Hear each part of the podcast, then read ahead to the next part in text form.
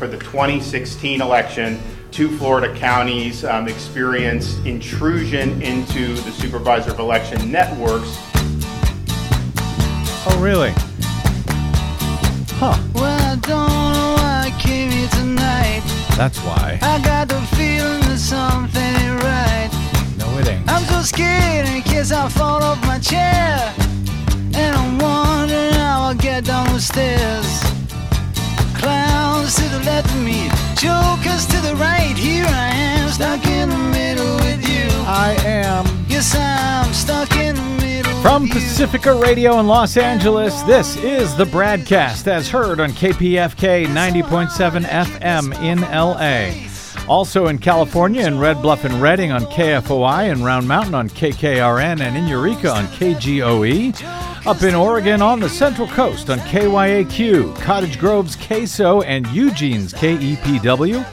In Lancaster, Pennsylvania on WLRI, Maui, Hawaii's KAKU, Columbus, Ohio's WGRN. In Palenville, New York on WLPP, Grand Rapids, WPRR. In New Orleans on WHIV, Gallup, New Mexico's KNIZ. In Concord, New Hampshire on WNHN, Fayetteville, Arkansas's KPSQ. In Seattle on KODX, Goldendale, Washington's KVGD, Janesville, Wisconsin's WADR, and Minneapolis, St. Paul's AM 950 KTNF. We also stream for you every day, coast to coast and around the globe on the internets.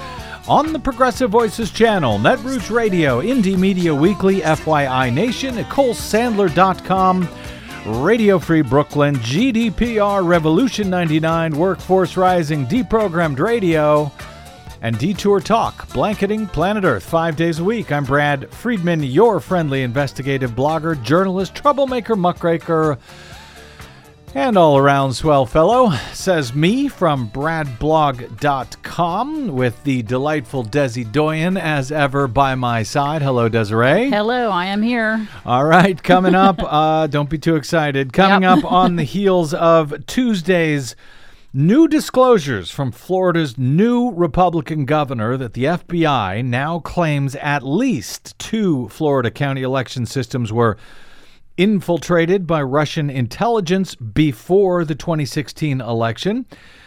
We will speak with the great Ion Sancho, supervisor of elections for some 30 years in Leon County, Florida, the state's capital, capital about uh, what he was told by the FBI before the presidential election in uh, 2016 and what we now know and don't about the county election systems said to have been infiltrated, intruded upon by Russia, and how now former Democratic U.S. Senator Bill Nelson was railroaded as a kook and conspiracy theorist by then Republican Governor, now U.S. Senator Rick Scott, before the 2018 election, where both Scott and the new Republican Governor Ron DeSantis both are said to have won by incredibly close margins in 2018. But guess what? Just as we told you at the time, despite a supposed recount in Florida last year, uh, in both of those races, where they where where they just run the same paper ballots through the same computer scanners a second time, whether they have been hacked or not, nobody knows. Nobody knows if either Scott or DeSantis actually won in Florida in 2018, much less whether Donald Trump legitimately defeated Hillary Clinton there by just over 1% back in 2016. I uh, I I have I, I know how uh, Bill Nelson uh, may feel after having coming out with those what are now known to be truths and being called a kook and a conspiracy theorist for doing so.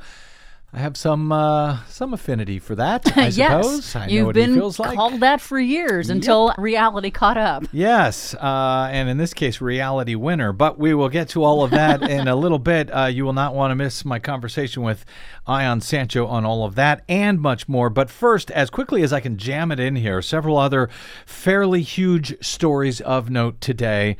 Uh, worth setting a bright blinking siren on top of in Donald Trump's damn near broken USA, getting more broken and endangered each minute that he remains in office. The U.S. on Wednesday ordered all non essential government staff to leave Iraq And in deference to its U.S. allies, Germany and the Netherlands both suspended their military assistance programs in the country as well in the latest signs of tensions sweeping the Persian Gulf region over what AP describes as still unspecified threats that the Trump administration claims are linked to Iran. Recent days have seen largely uncorroborated allegations of sabotage targeting oil tankers off the coast of the United Arab Emirates, a drone attack by Yemen's Iranian allied Houthi rebels, and the dispatch of U.S. warships and bombers to the region in what appears to offer an unmistakable echo of past U.S. efforts to bang the drums of war in the Middle East. At the root of this, as AP describes it, President Trump's decision a year ago to pull the U.S. from Iran's nuclear deal with world powers, embarking on a maximalist sanctions campaign against Iran. In response, Iran's supreme leader issued what the U.S. is regarding as a veiled threat on Tuesday, saying that it would not be difficult for them to enrich uranium to weapons grade levels if they wanted to. And of course, why shouldn't they? The deal brokered by the Obama administration, which even the Trump administration admitted Iran had not violated, was subsequently scuttled by Donald Trump because, I guess, Fox News. they, uh, because they said it was a bad deal or something because it was brokered by the Obama administration. Who knows? Uh, but what is immediately driving the decisions from the White House remains unclear, AP explains. Uh, a high ranking British general said there was no new threat from Iran or its regional proxies. Last week, U.S. officials said that they had detected signs of Iranian preparations for potential attacks on U.S. forces and interests in the Middle East, but Washington has not spelled out that threat at all. An alert on the website of the U.S. Embassy in Baghdad uh, said all non essential, non emergency government staff were ordered to leave Iraq right away under State Department orders. And the USS Abra- Abraham Lincoln uh, aircraft carrier and strike, strike group uh, has been ordered to the Gulf region along with four B 52 bombers. German, uh, Germany's military said it was suspending training of Iraqi soldiers uh, because of all of this, though they too conceded that they knew of no specific threats to their own troops in Iraq. Germany said that they were, quote, orienting itself toward our partner countries. In other words, the U.S. Uh, is pretending there is a threat, is claiming that there's uh, some imminent attack. And so Germany, in deference to the U.S., is um, uh, at least uh, suspending training of Iraqi soldiers, despite what they say, quote, is no concrete warnings of attacks against German targets. In the Netherlands, the state broadcaster NOS said its 50 person military mission in Iraq was halted, quote, until further orders, quoting a defense ministry spokesman as saying he could not elaborate on the threats either, perhaps because there are none, but they're hoping to curry favor with the U.S. as well. But so, there are no threats that, that people well, can that specify. we know of, yeah, that anybody knows of. Sounds familiar. Doesn't Shockingly it? familiar. Now, there was on Tuesday um, a uh, coordinated drone attack on a critical oil pipeline in Saudi Arabia by Yemen's uh, Iran aligned Houthi rebels. Uh, Saudi Arabia is Tehran's biggest rival in the region. They've been at war with uh, Saudi Arabia has been at war with Yemen and backed by U.S. military aid, which Congress, in a rare bipartisan move, recently attempted to stop, only to be vetoed by Trump. Saudi Aramco, the government-controlled oil company. Uh, said that oil and gas supplies were unaffected by the attack. A satellite image obtained by the AP showed two black marks near where the uh, this pipeline in question passes by the Aramco facility, but uh, said that it otherwise appeared to be intact. Uh, there were claims of sabotage to four oil tankers. Uh, though again, satellite images seen by the AP uh, revealed no visible damage to the vessels.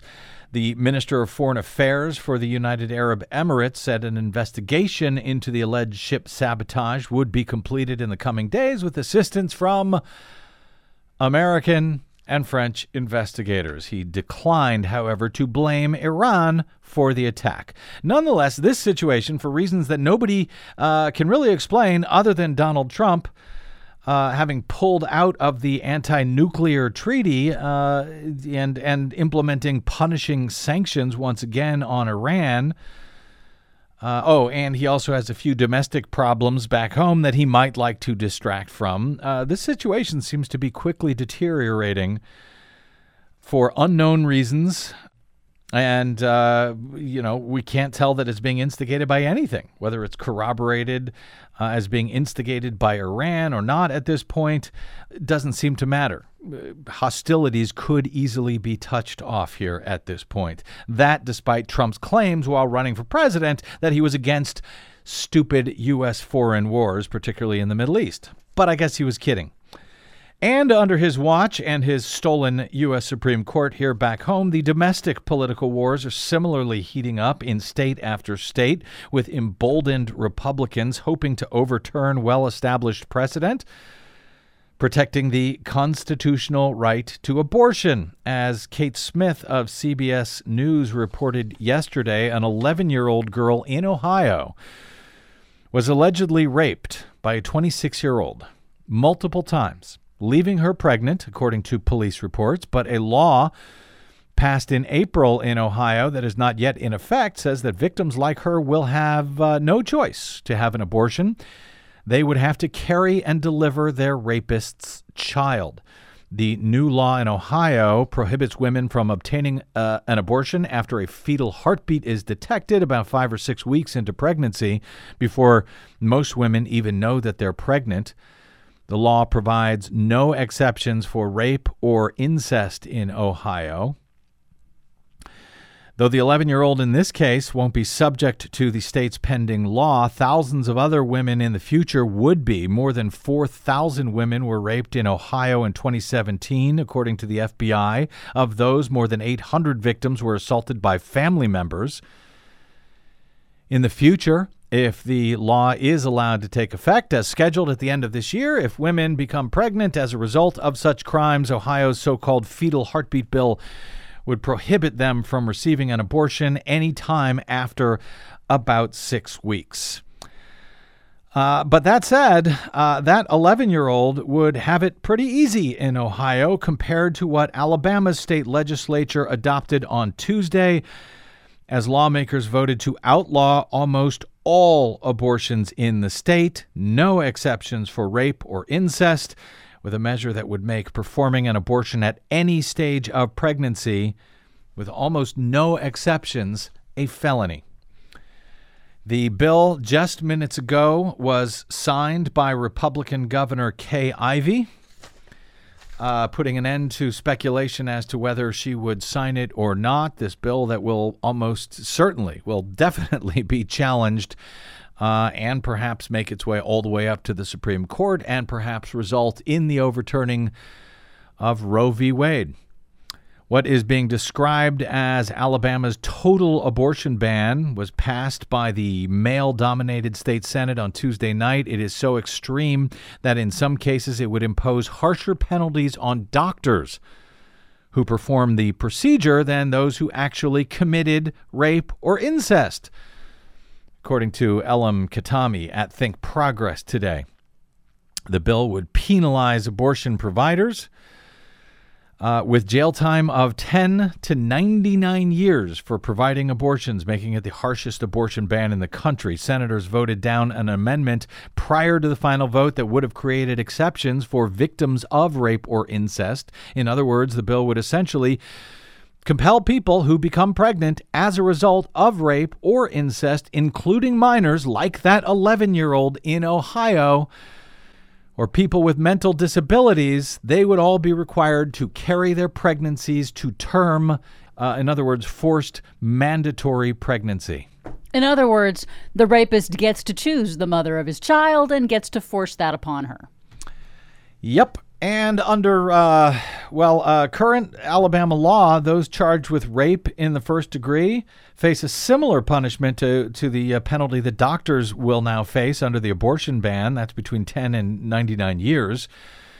That's uh, rape in the first degree. Those who commit rape in the second degree face no more than 20 years in prison. Those charged with sexual abuse or incest face less than 10 years in prison. And uh, as uh, Khatami notes, it is also important to uh, note here that most allegations of rape and sexual abuse go unreported entirely. So there is a very good chance that once this law goes into effect that a doctor who performs a constitutionally protected medical procedure in Alabama could be jailed for a longer term than the person who raped the woman seeking that medical procedure.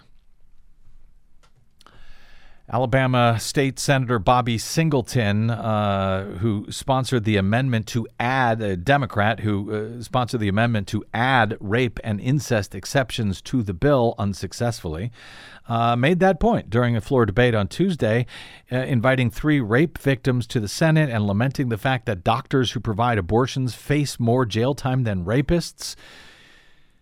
He said, uh, Something is wrong with that. This is a sad day in Alabama, adding, What you just said to my little girl, that it's okay for a man to rape you and you got to have his baby if you get pregnant. You just said to my daughter, You don't matter. You don't matter in the state of Alabama. The only exception in this bill are for cases in which the pregnancy poses a health risk to the pregnant person. So, uh, as the uh, governor has now signed this bill, the ACLU did not wait, putting out a statement last night on Twitter shouting, Breaking Alabama's legislature just passed a law that criminalizes doctors and makes abortion illegal. Abortion is not a crime. They write it's a constitutional right. We will sue to stop this law from ever taking effect. Well, good. Have I mentioned lately that elections matter? Yes. That elections and voting and having our votes counted as cast are the only apparent way out of this seemingly endless spiral this country is now in? Uh, well, folks, we're voting on Tuesday in North Carolina in a do over election for the U.S. House after a GOP absentee ballot fraud scandal nullified the uh, the first uh, attempt in that U.S. House race last November, uh, and down in Florida, new revelations, sort of, of Russian intrusion into the 2016 presidential election. Those stories and much more are all ahead on the BradCast. I'm Brad Friedman.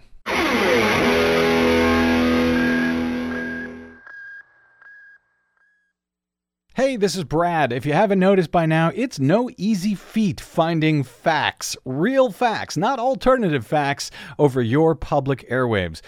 We try to bring you real facts, truth, and clarity without fear or favor each and every day on the BradCast. But we need your help to do it. If you enjoy the show and or get something from it, please give back a bit if you can by visiting us at bradblog.com/donate. Your support helps Desi and me continue to bring you real, independent, progressive news five days a week over your public airwaves. We simply can't do it without your help, and that help is needed more now than ever. Please stop by bradblog.com slash donate today to make a one-time donation or even better, automated monthly support. It'll take you about 60 seconds, and you can rest easy knowing that we'll be here every day making sense of it all, or at least trying to. That's bradblog.com slash donate, and thanks.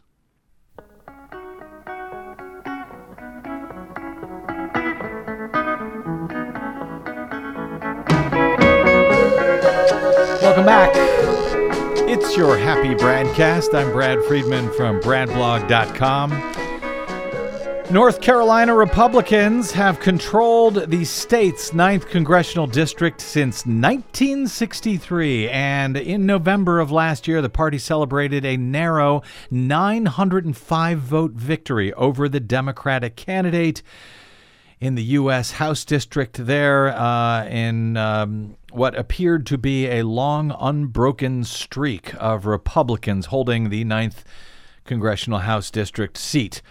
But on Tuesday, of this week, Republican voters found themselves picking someone else to represent them in a do over election after last year's seeming success collapsed in the wake of a GOP absentee ballot fraud scheme that left the race uh, uncertified by the state. By night's end on Tuesday of this week, the AP was projecting the state uh, Senator Dan Bishop, who some refer to as Senator Bathroom Bill.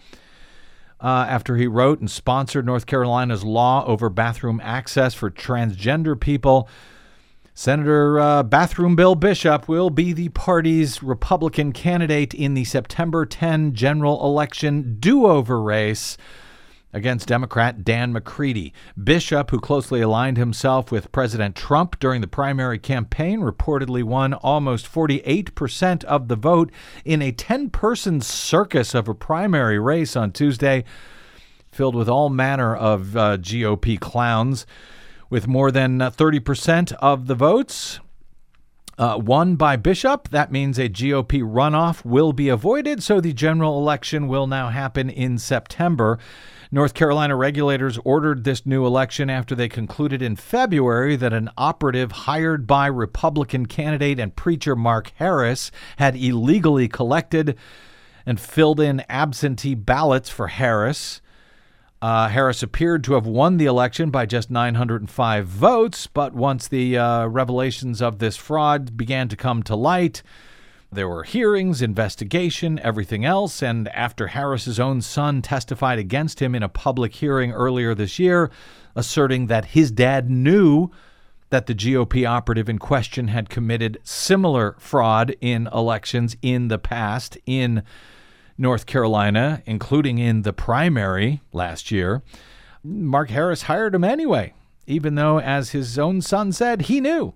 Harris decided not to run in this do over election and instead endorsed a guy by the name of Stony Rushing, who was a gun rights activist who uh, dressed like Boss Hogg from the Dukes of Hazzard. I'm not kidding, this was a circus. Rushing, however, ended up losing to Bishop who won with a campaign ad featuring inflatable clowns bearing the likeness of House Speaker Nancy Pelosi, Congresswoman uh, Alexandria Ocasio Cortez, Representative Ilhan Omar, and Senator Elizabeth Warren. Nobody challenged McCready on the Democratic side, so uh, the race is on. The Dan versus Dan race in uh, North Carolina's 9th District is on for September. Uh, McCready the Democrat, the Democratic Dan, uh, is a former Marine. He proved a skilled candidate last year in the district that went for Donald Trump in 2016 by 12 points, and yet McCready came within 905 votes of winning, and actually likely did win. Uh, were it not for the fraudulent uh, ballots that were cast on behalf of the Republican and other ballots that may have never been cast by Democrats. Following the the uh, Republican primary on Tuesday night, McCready released a statement saying, quote, I got into this race because I felt a calling to serve our country. But what keeps me in this race is a calling to serve the people. After all of the election fraud perpetrated by my opponent, it would have been easy to throw in the towel but the Marine Corps taught me that you don't take on a fight because it's easy, you take on a fight because it's the right thing to do. I am still fighting for everyone in our district who deserves lower health care costs, great public schools, and a secure Medicare, but we can't let Senator Bishop get to Washington with his agenda to continue to destroy thousands of jobs, keep medication unaffordable, and undermine public school teachers. So that race is on not until September, however, uh, incredibly a uh, long uh, time between the primary and the general. Uh, and there's another one coming up in North Carolina. Uh, in uh, actually, I think it'll be also in September to replace a, a Republican in the third congressional district, Walter Jones, who passed away recently. So two vacant seats remain in uh, the U.S. House for the good folks of North Carolina. But hey, speaking of elections and fraud and Donald Trump, did you hear what happened in Florida this week? Did you hear what happened in Florida back in 2016? If you didn't, you will now, as new allegations about the Sunshine State's electoral system being uh, infiltrated by Russian intelligence before the last presidential election have now come to light. 30 year Florida election official Ion Sancho joins us next on what we now know, what we still don't, and what all of it means for 2020. That's straight ahead on the BradCast. I'm Brad Friedman. Don't touch that dial.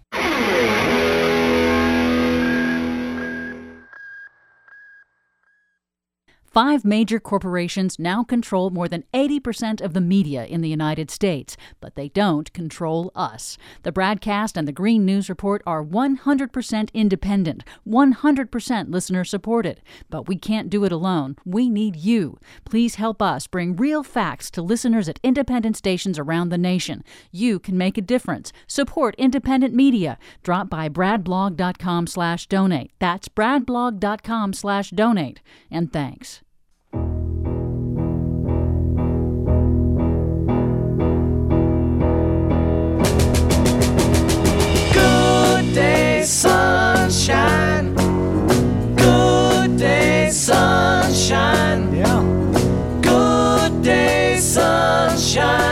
Actually, uh, not such a good day in the Sunshine State. I will explain why. Welcome back to the BradCast. I'm Brad Friedman from BradBlog.com.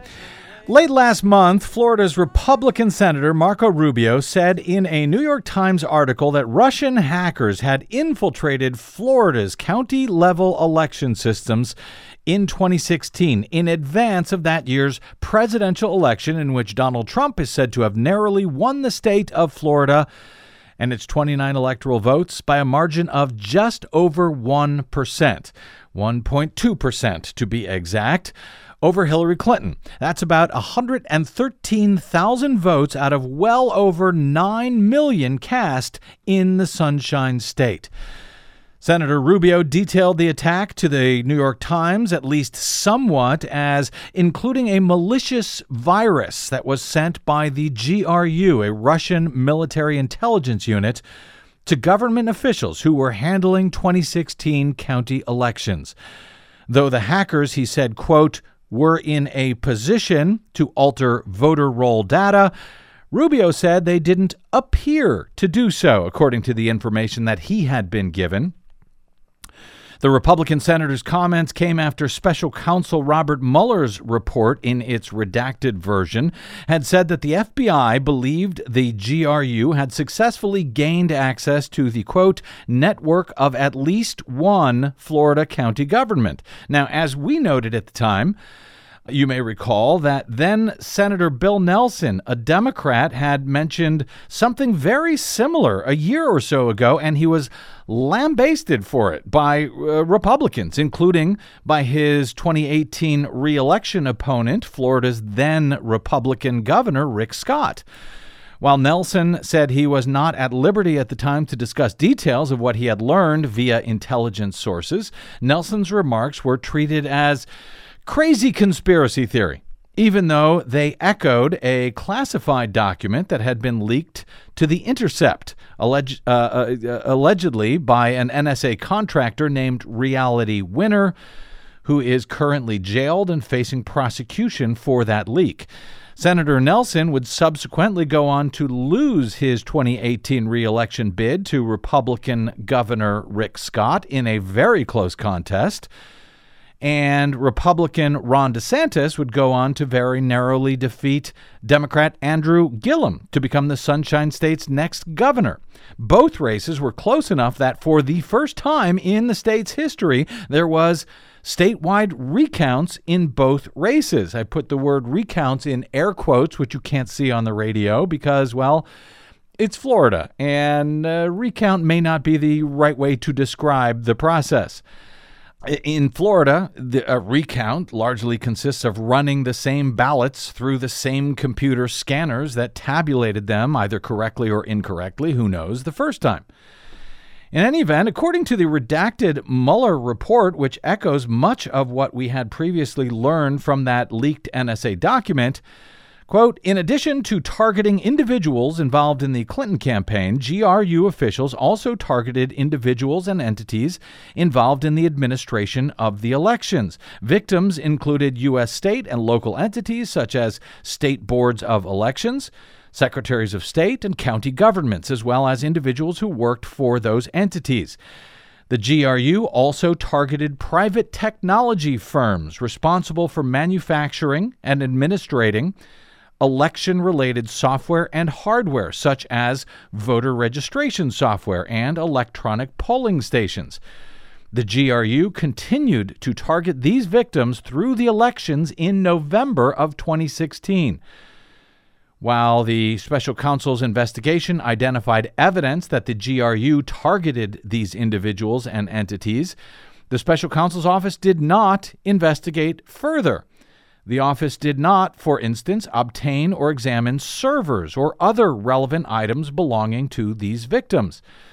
The office understands that the FBI, the U.S. Department of Homeland Security, and the states have separately investigated that activity. That's what uh, Mueller writes in his report. But as we have noted, now, countless times on this program, the Department of Homeland Security did not separately investigate, obtain, or examine servers or other relevant items, as was made clear in June of 2017 at a Senate Intelligence Committee uh, hearing in which Oregon's Senator Ron Wyden specifically asked the DHS's top cybersecurity official, a woman by the name of Jeanette Manfra, whether her department had, in fact, examined things like voting systems for malware or mistabulation following the 2016 election. Has the department conducted any kind of post election forensics on the voting machines that were used in 2016? We have not, our department has not conducted forensics on specific voting machines. So Mueller says he didn't. He says DHS did. DHS said, mm, no, we didn't.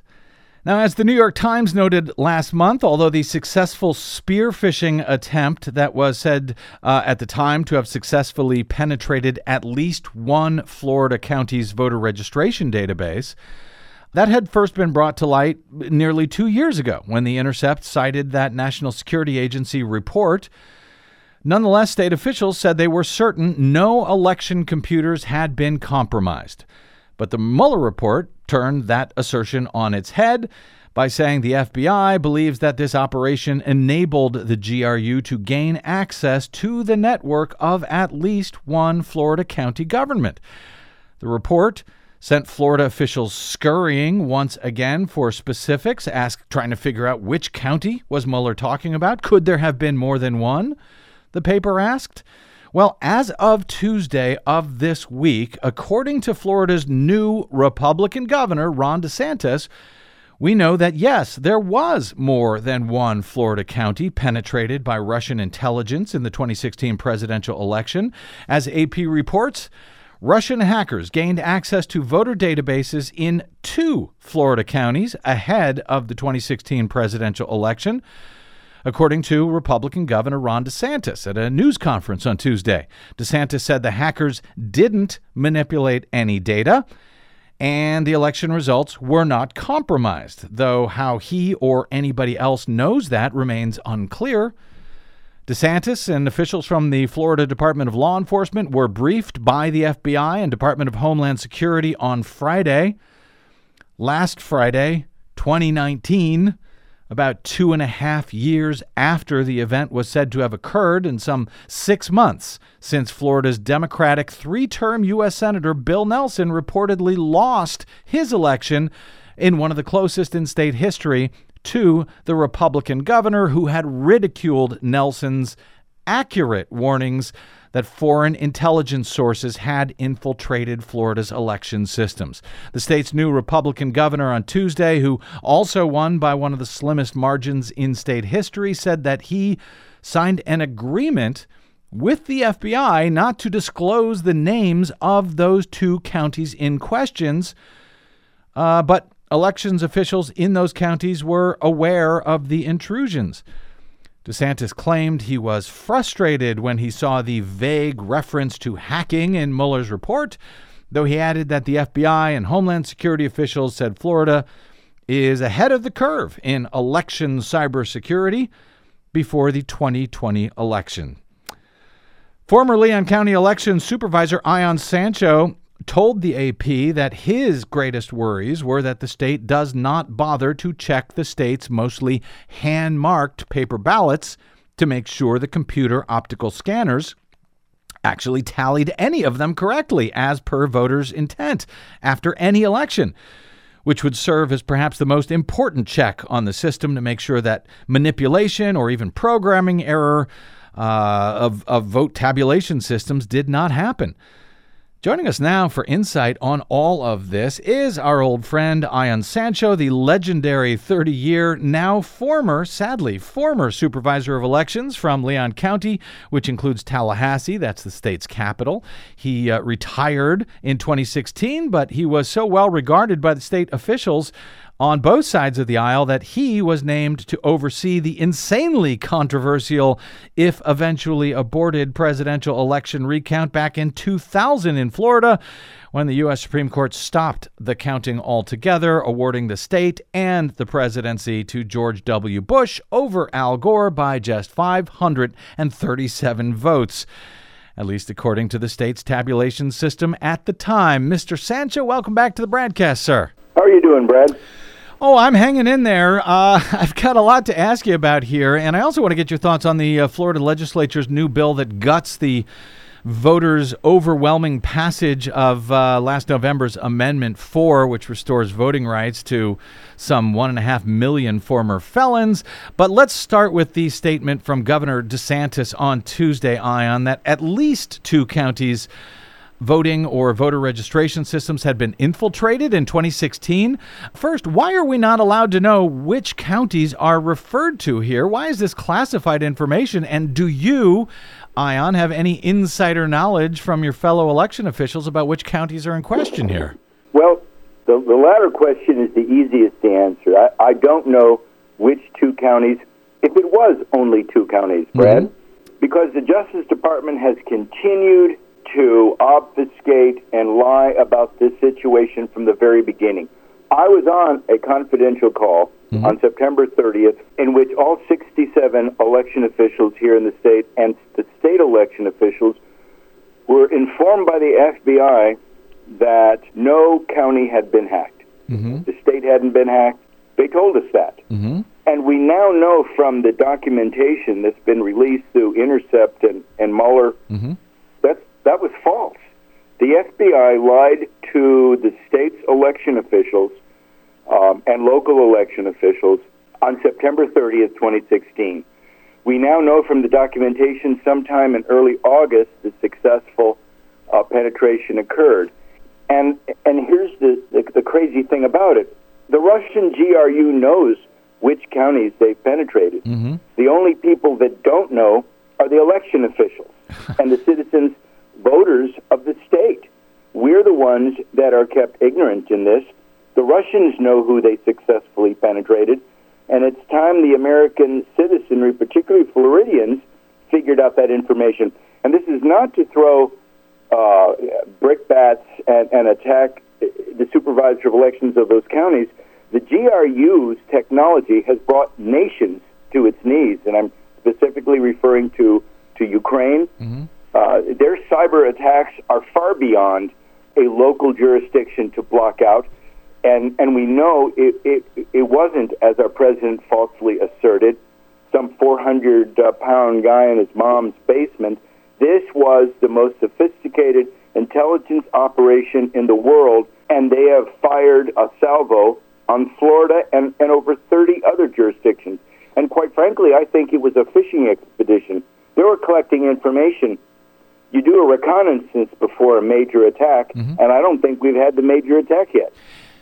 Well, that's somewhat chilling. Uh, Ion, do you think that is it possible that when you had that meeting, and to be clear, you were still uh, Leon County election uh, director for the presidential election in 2016, correct? That is correct. I was the supervisor of elections. I received a memo saying that there was a confidential call which I had to uh, I had to attend, Mhm. and I was to inform no one about, and it was from the FBI in Jacksonville, When- uh, who informed us that a, a, a, a foreign nationality Mhm. had tried to maliciously attack a, a vendor who did work in Florida. Uh, we all knew it was VR Mhm. um, because it's the it's the dominant software operator in this state, and quite frankly, in other states, uh, California, uh, North Carolina, other states use the VR software and electronic voter ID systems. And I'm heartened that Senator Wyden has identified Durham, North Carolina, as a potential investigation site because on election day, Durham County, a largely African American jurisdiction, its VR solution voter ID check-in system failed. Yep. Uh, people walked away from voting.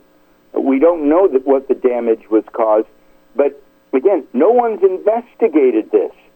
We, we know Homeland Security hasn't investigated this, FB, and I can tell you the state of Florida hasn't investigated the local supervisor elections office. And uh, uh, again, I'd like to know who did it simply because we can study the data from those counties to see if there was an effect.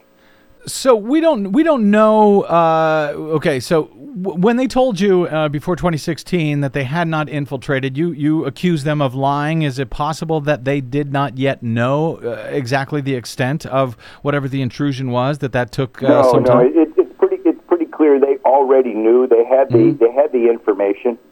You know, basically, we even know who the individual was. It was Anatoly Sergeyevich Kovalev of uh, of the GRU, who was assigned the job to infiltrate Florida state and county election boards. and and the so level of information that is available to us now, once Reality Winner broke the the, the, the top secret bar that had prevented any of us knowing anything, because again, we would not know any of this, but for the fact that this lady took it upon herself to tell the American people what occurred. This is much earlier than the Mueller report right. And uh, we sent her to jail for five years. And quite frankly, in my opinion, she's a heroine. And I will tell you that I want to know why someone in the Homeland Security decided to keep critical information from state and local election officials. Why weren't we told? I'm still having trouble figuring out why we are not being told now, Ion. I mean, I don't understand why we can't be told uh, who these supposed two counties were, because we, yes, as you note, you know, we'd be able to look at it, we'd be able to see, oh, look, there was a, a high undervote rate there, or uh, a lot of provisional ballots were uh, cast for some reason in those jurisdictions, and it would help us understand if there was, as you say, more than just two counties. But even the larger question, Ion, uh, that we don't seem to know is, uh, you know, we keep hearing this insistence from DeSantis, from the FBI, from the DHS, from everyone that, oh, yes, they got into the system, but they did nothing, apparently. They didn't change any voter data, they didn't change any actual results. But uh, well, if they lied before, they could lie again. But more troubling than that, I, I have no idea how they even know that no voter data, no uh, voting data, no results were actually changed. Do do you have any idea where they come up with that claim? Uh, uh, no, I, I- I don't know how they come up with that claim because, quite frankly, we, we don't have the ability to block state level penetration tax at any level. Mm-hmm. If you're using a Cisco router and you haven't updated it, you're using a tool that is completely controlled by the Russian GRU. I received a technical advisory uh, last year on how the Russians had figured out how to go through Cisco uh, routers. They specialize in cyber attacks far beyond our ability to understand and block. As far as I know, the FBI, the NSA, NASA have all been successfully hacked. So the issue should immediately be what can we do to ensure that if we're attacked, we can verify our voters' votes. And that leads me right back to the fact that we've got to have audits. You must have complete statistical, scientifically sound audits. That's what we've got to do right off the bat because we're not going to be able to block some of these attacks. we may not even be able to detect the attacks until after they occur. And that's not good enough. But what we can do is ensure that our voters, as former Homeland head Kirstjen Nielsen said, mm-hmm. if you're not voting on a paper ballot and you're not doing an audit, you're a national security threat. And election officials around this country have not taken that message to heart.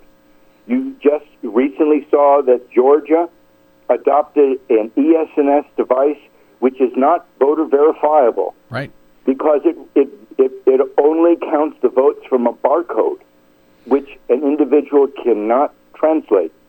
Well, but they also claim that it prints out a human uh, readable uh, text of the vote, but cybersecurity experts uh, say that that is also uh, not verifiable. We don't know if voters accurately are able to uh, to, to verify that human readable text, even if anybody bothered to, uh, to to to count it, but they don't. You're right; they use the barcodes. But at least in Florida, you've got hand marked paper ballots for the most part. You don't, We did until this legislative session, Brad. and that has changed now. We're moving to computer marked uh, paper ballots there again yes, in Florida. Yes, while, while the whole world has been complaining about others' uh, barcodes, I noticed in the bill that I was doing analysis for, Amendment 4, Mm-hmm. which, by the way, was wrapped up in a major election chain, which is they, they put everything together. That new section, Florida 97.021, definition 41, says the voter interface device can't count votes. Um, it has to go to a separate device to count the votes. What they what they're doing is they're changing an optical scan ballot to a mark sense ballot away from a voter verifiable ballot. You can either vote on a, a marked mark sense ballot or a voter verifiable paper ballot. That's how the law was changed in this session. And the reason being is because E ES&S wants to sell those uh, Express SXL systems Yeah. to Florida jurisdictions, and the supervisor of elections that had E ES&S property went to the Florida legislature and got them to change from a voter verifiable ballot to a marked sense ballot or a voter verifiable ballot.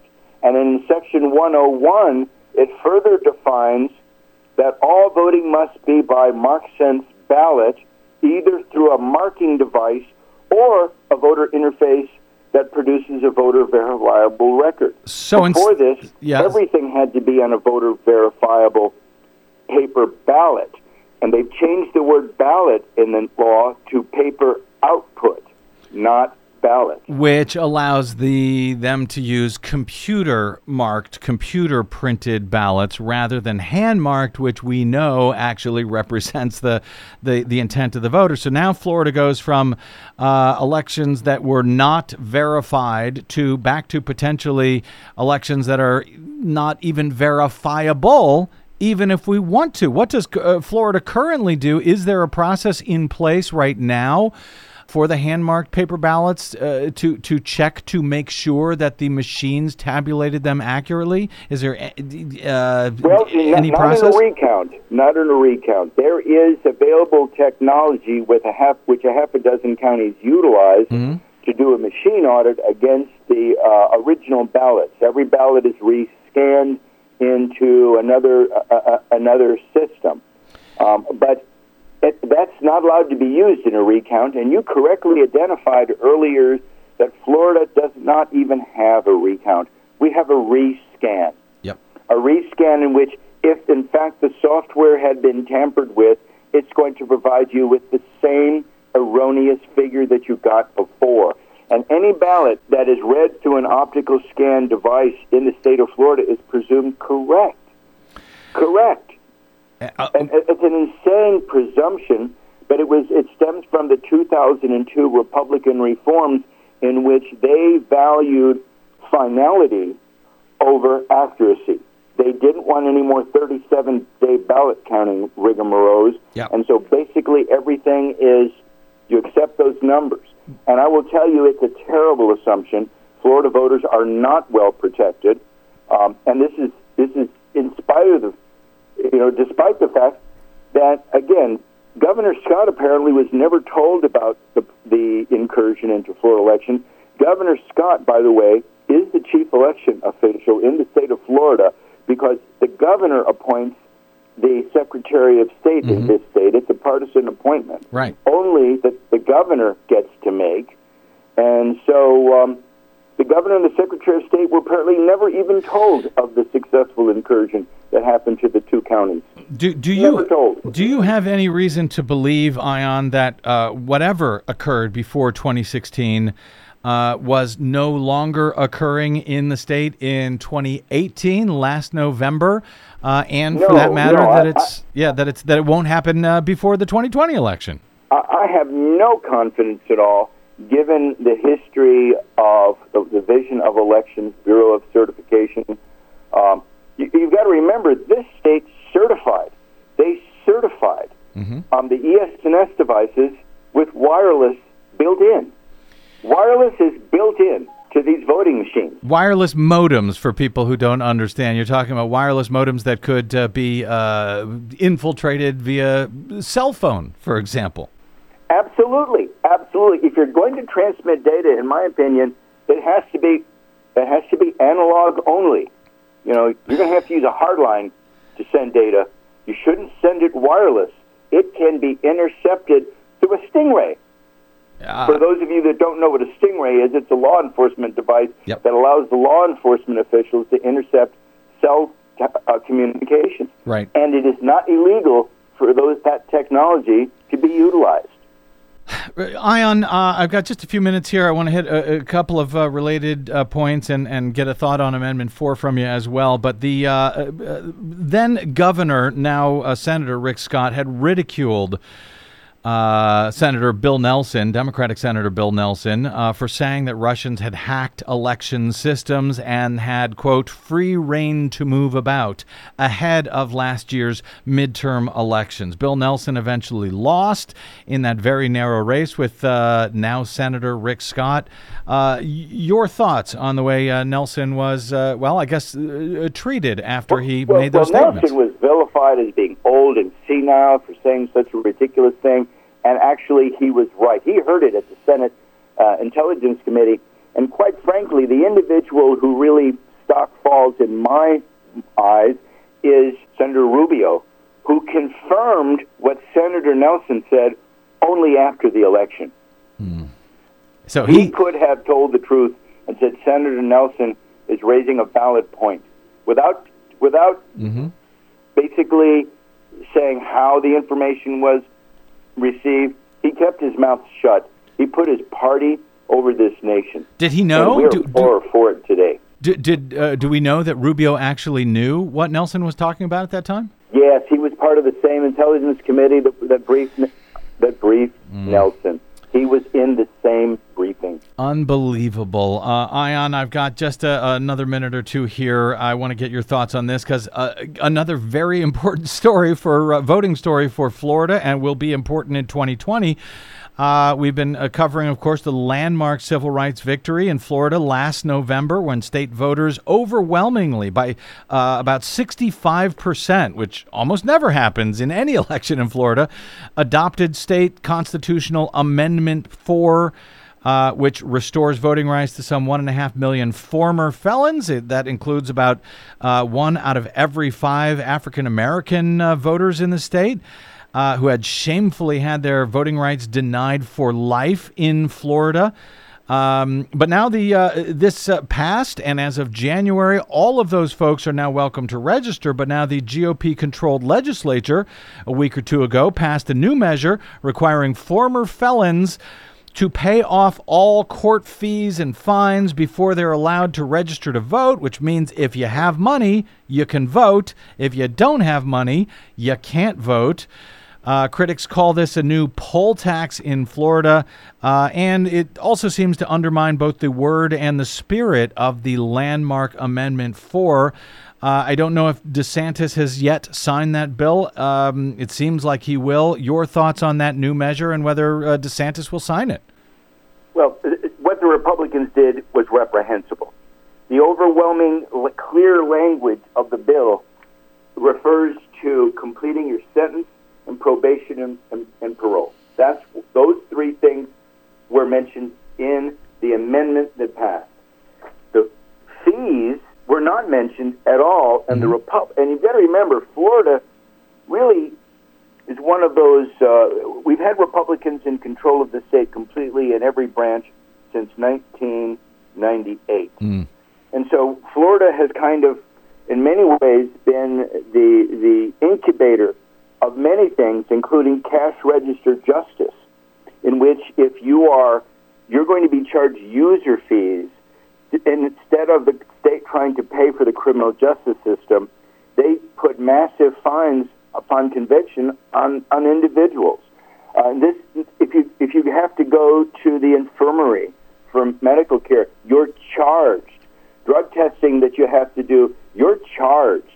And these charges can add up to hundreds of thousands of dollars. I spoke to one woman who had a 59 million judgment against her and she was she testified before the Senate committee stating, you know, I'll never be able to vote ever in my life. I can't pay a fifty-nine million dollar judgment, and, and you have to realize that, particularly in conspiracy cases, they lump everybody together. Hmm. In fact, it's it's really ridiculous because this was not what the Florida citizens' votes were. This is clearly restricting the right to vote based upon who can afford to pay. Jim Crow has been reestablished in Florida, and the governor will probably sign it. Uh, and and if he does, as I understand, uh, many former felons who have already registered to vote since Amendment Four took effect in January, those people will have their voting rights removed yet again. Is that right? Yes, in the same legislation that we're talking about, the the state set up a process to start collecting information from clerks of courts, um, basically to find out how much money people are owed so they can charge you. They've set up a task force of which only two supervisor of elections are a member of this multi-member task force to try to determine how to get the most accurate figure because nobody's tracking these figures. The state doesn't know who owes fines or not. So they have to set up this elaborate process. It's going to cost millions of dollars to do what they're going to do, but they'll get exactly what they want.